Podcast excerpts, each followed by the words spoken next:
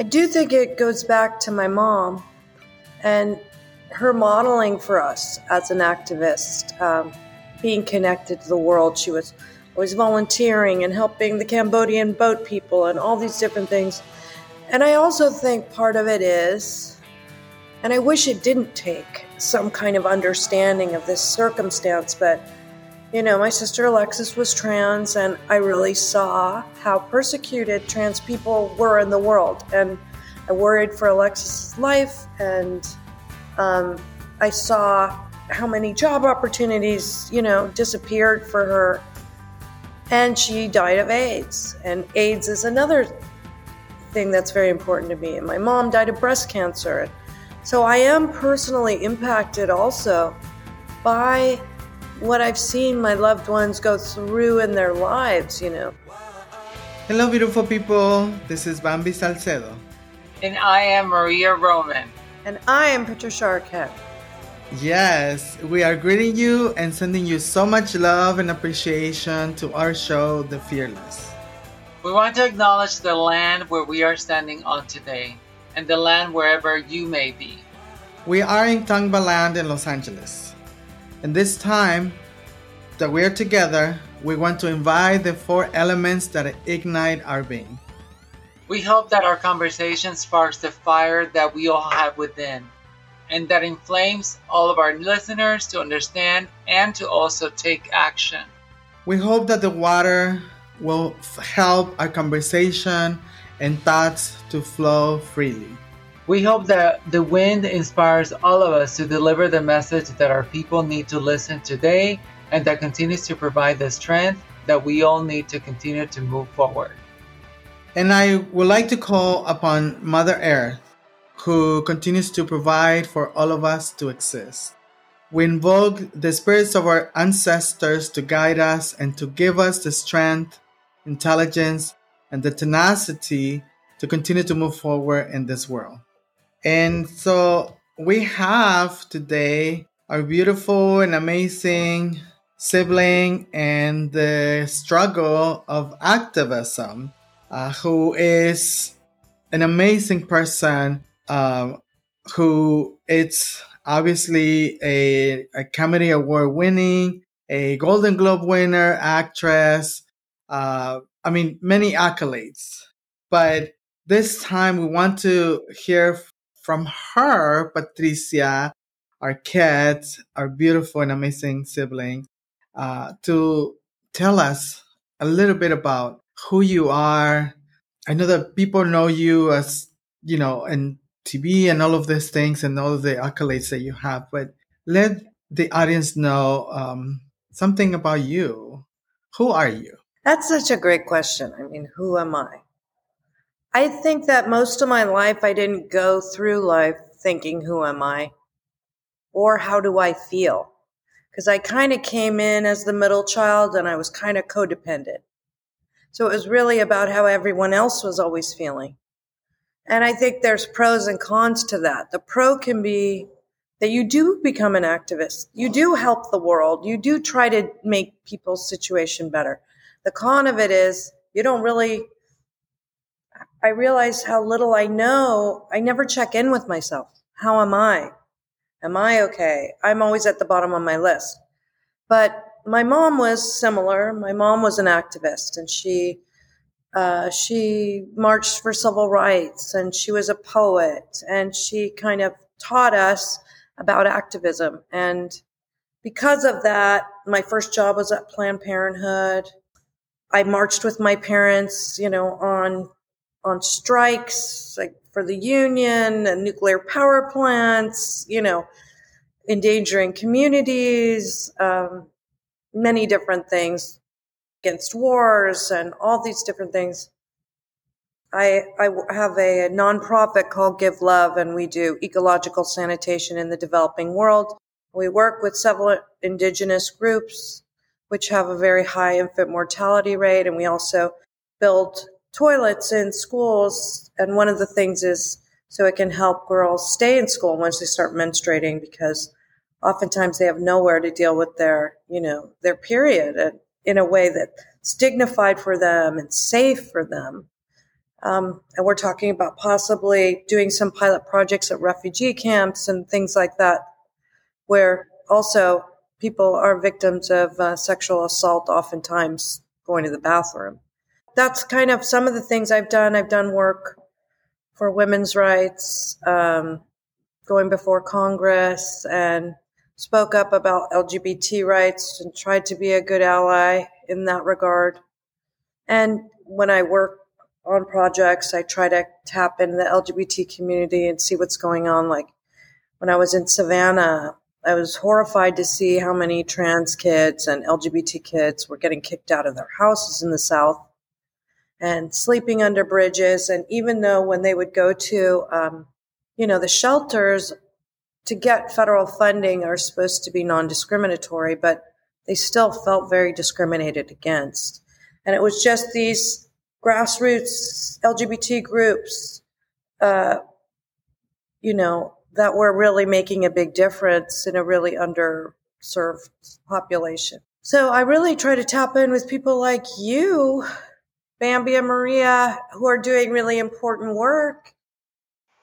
I think for for me, you know, I I I come from the community that we that we advocate for. You know, I come from the streets. I've been homeless, and you know, I think that since you know, I remember I've seen you in in in TV, and I've seen you sort of this, you know, celebrity, but to also see you so accessible to community, it's a beautiful gift, right? For us to be able to share space with you and to see that some of the things that are important to us are also so important to you.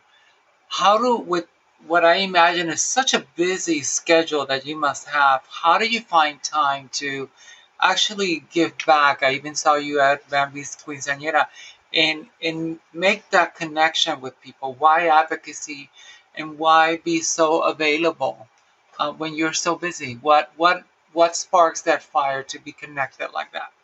I do think it goes back to my mom and her modeling for us as an activist, um, being connected to the world. She was always volunteering and helping the Cambodian boat people and all these different things.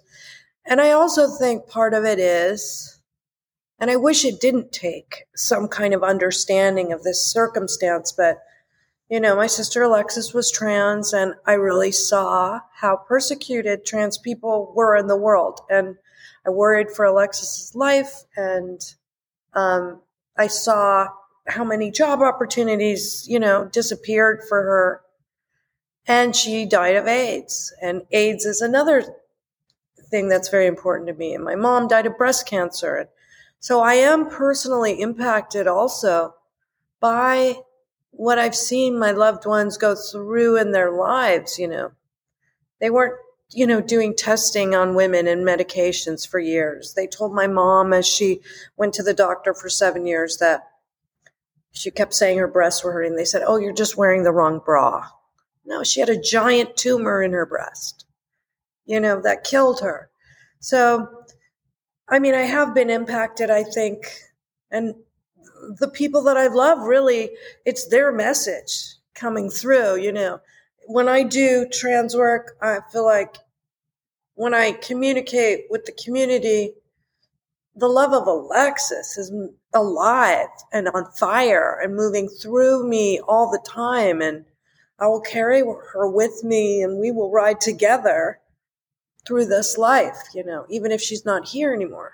You know, um, thank you so much for, um, you know, for bringing the spirit of Alexis into this conversation, you know, because I, I think, you know, in our families, right? Like for many of us uh, who are trans, we, you know, the, ish, the, the reason why we end up where we are um, you know, with within our society is because primarily the rejection of our families, right? Which is the the core, if you will, right? And that's why, you know, you mentioned young people, you know, being homeless in the South and all of that, right? Um, and so thank you so much for, for bringing Alexis. And, and I do want to say, um, one of the things that were so powerful was when um, you know, when you were at the Golden was it the Golden Globes or the Oscars when you said like give trans people jobs, right? Um, and you said exactly what you said just now, right? Like we are discriminated against, and you know, and all of those things, right? Was that something that just came out of your heart, or was that something that you thought about? Like this is what I'm gonna say. Um, how did that moment came to be? I feel like I've been grieving Alexis since, you know, since she was in the hospital. I, I've been worried about Alexis and grieving Alexis and afraid Alexis was going to die for years. And then since Alexis has died, it's been so close with me. Honestly, I can still like, I try not to think about it all the time because when, even when I think about it, it's still so traumatic for me. Um, losing her. And I know she was done here and I know she didn't want to be here anymore. But even with all of that, um, so when I won that, I mean, just Alexis was in my heart so much and Alexis just felt with me and I just felt like I needed to talk about that. You know, it is so important to me. And I have clearly seen this discrimination, not towards me, although I've had people attack me to try to hurt me, you know, saying horrible things like, oh, Alexis is in hell and crazy things like that. But more um, really to witness brutality like that. And, and I want people to think about it more. I mean, Alexis, you know, was on the surreal life at a time where there really wasn't any trans uh, representation on television. And um, now we're starting to have these conversations about trans actors playing trans parts and and many other parts opening up. Um, and that's really exciting, but it didn't happen, you know, for Alexis and Alexis's time. And she chose to forge her own path anyway. So she was just with me very much. And I just wanted to make that statement because you know, we go into businesses all the time. We have to buy something or do something. I've only ever once seen a trans person behind a counter in a business. That the business was like, yeah, this is our great employee who we love. And here they are representing our company. And I feel like that needs to happen a lot more. We do need to make more avenues all over for trans people to make a living because we're just really, as a society, sequestering people. You know, okay, you can be in entertainment, like go do a cabaret, or you can be uh, in the sex industry, and that's kind of all you get to do. And I'm not cool with that. I, I do agree with you. I, I do think that, you know, having my own journey with my family as a trans person, there's different sort of challenges throughout the new relationship, right? Because I think there's mourning from people that have known us for a certain amount of time as who we were. Um, and as we transition, there's those points that become challenging for folks to accept the new whole person that we're becoming what do you think is some of those challenges that you've seen with sort of the dynamics of trans people within families you know and and what would be your message as a sister uh, to somebody that could potentially be seeing us of how to heal that path? I think this is so important what you're talking about. And i think a lot so much healing could happen from this exact conversation. Because everyone's transitioning during a transition you know and this this mourning and this loss of this idea of your brother or your sister and who they're going to become and then all the memories and pictures in your mind of all the experiences you had together when you were little and waiting for Santa and all of these things, you know, where's that person? And do you really love yourself? And is there any, you know, do you love yourself as much as I love you? Or what exactly is this? To open up and really have a loving conversation like that. It's okay to cry about letting go of something. And do I have to get rid of all my pictures of you when we're little, you know, or is that okay? And honestly, that journey for Alexis really changed throughout her life.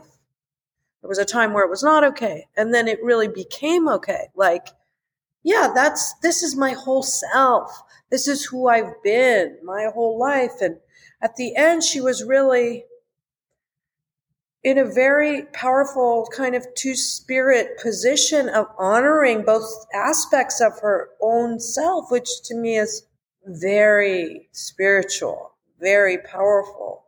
So I don't think there's any one answer, but to have honest conversations. And I've seen a lot of families on Twitter struggling with how do I do this? How do I say this? How do, what about my kid? And all these different things to know this may be tough for all of us right now, but we're going to get through it. We love each other. We're going to say the wrong thing here or do the wrong thing there, but we're here no matter what. We love each other no matter what. But hey, here's some pain I have, and here's some pain I have, and here's what I'm scared of, and here's what I'm scared of. I'm scared you're going to leave me and you're not going to love me. I'm scared, you know, that someone's going to hurt you or all of these things, these conversations can come out of love. But it's not something everyone goes through. It's a hero's journey. It's it's a very powerful road to walk through. And it's you know I think it's it's all of those things that you're talking about, right? Like the pain, the loss, the sadness, like all of these things that, um, as you say, many people don't want to deal with those things, right? Many people just want to like, you know, shove it under the rug and like try to forget about it. But when people do the courageous thing, right, uh, out of love, um, then things, despite the fact that things may be difficult, right, like things can actually get better at some point, right? Uh, when there's that intentionality. Um, so thank you so much for bringing all of this. I, I want to ask you about everything that you talked about, right? And the different things that you're involved, the, you know, using your platform to advocate for these things. Um, and also, you know, the expectation that people have, right, uh, on you, for instance, right? Um, yes, it is true. You're a celebrity. Yes, it is true. You know, you do have a platform. But when people expect for you to do something, how are you able to balance the different things, you know, that people expect of you? I, I am getting asked to do things all the time, and they're all really great things and people are doing great work. And I feel terrible saying no a lot, but I can't say yes all the time. Oft, oftentimes I'm working and there's no way what, what they want I can't possibly do. Um, so it's a balancing act, I guess. And for me, the hardest thing, like what I started with, is to actually even see what I need. Like, I could be busy all the time. You know, I was working all these 14 hour days and then all weekend I'd have to be learning lines for next week and trying to get catching up on some sleep and what do my kids need and my family and whatever obligations I had. And now that I'm done, I'm like, I haven't had a mammogram in a really long time. Like four years and my mom died of breast cancer. Like this, I cannot keep falling to the bottom of my own list, you know? wow, I need to get my teeth cleaned. Oh, you know, just basic self care things, even. So I'm trying now at 53, almost 54, to go, hold on, I need to really, I better take care of myself. You got to put that mask on your own self, right? On the plane, before you can help anyone else, you're going to pass out and die and help no one. So I'm trying to make space now at this point like i'm shifting from the young person hopefully into the wizened elder so elders need a little more time for themselves, you know? They need a little bit of that. And and it's a learning process too, right? Yeah, and I think also people and I, I don't think anybody really grows up in a, you know, completely functional family. Everyone's got some drama in the family. Um, and for a lot of people, I think their survival mechanism is to please others. So it's like, is that what I'm doing this for?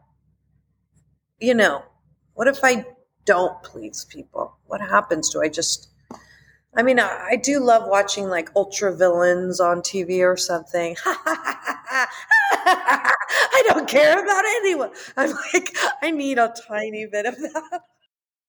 What would you say would be the biggest misconception you think the world has about you?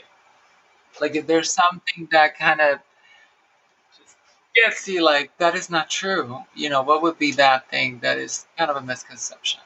I grew up when I was younger in a hippie commune at one point, and we were super poor. Like, you know, at one point I grew out of shoes and I just didn't have any shoes. And my mom was like running around to all the other people, moms, like, have any of your kids grown out of any shoes that could fit Patricia?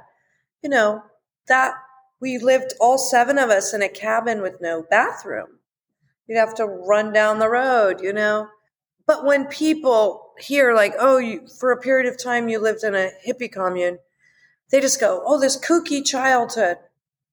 I mean, maybe it was kooky compared to the way other people's experience were, but it was very deep and very solid. And so I don't like when people kind of diminish it like that um, because it's lazy also and it's just not accurate. It seems like that communal space was love, right? Like was full of love, right? Oh yeah, and and drama and all the crap people bring with them you know. but it was pretty spectacular way to grow up in the 70s, you know. All these people talking about different religions and music and the arts and history. It was pretty rich. You know, we've been asking folks this question um, because I think as we all grow and and develop as adults and, and begin having those internal conversations that center us and and we get to discover who we are deeply you know what advice would you give back to yourself at 10 years old? Like what would you say to yourself if you can have a minute with yourself at 10 years old and and share and impart some wisdom on yourself i think i would say to myself check in with you and figure out how you feel um, but that was a period of time where I was going to this Catholic school.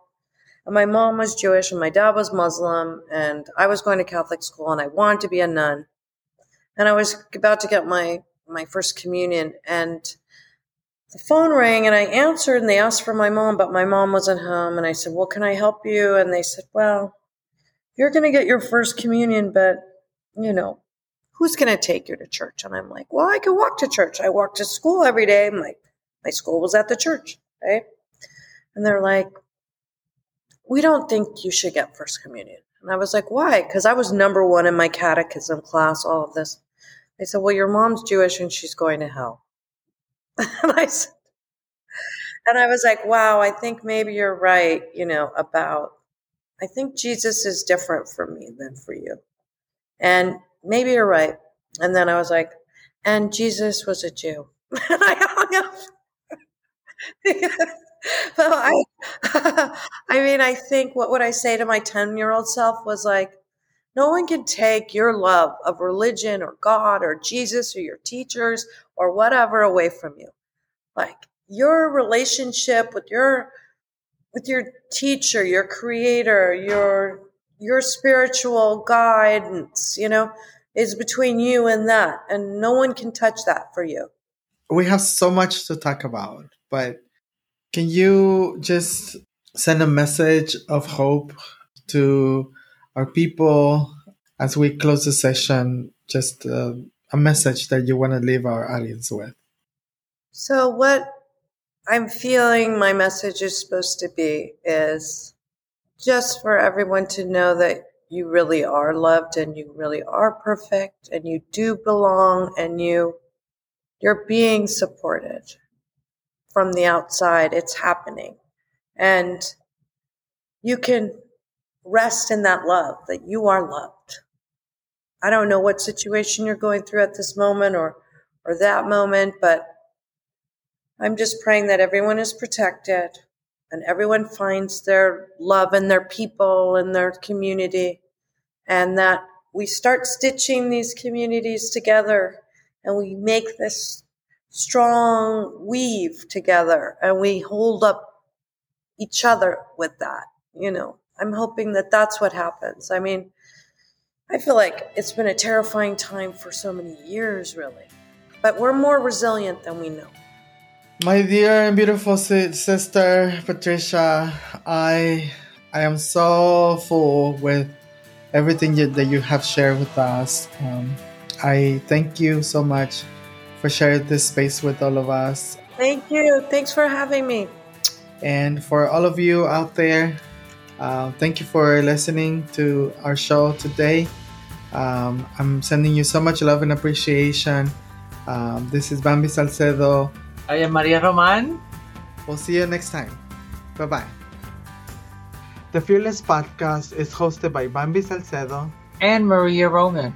We want to thank you for tuning in, for sharing space, and for learning with us today. Our hope is that we have given you a little bit of knowledge, joy, and feel inspired.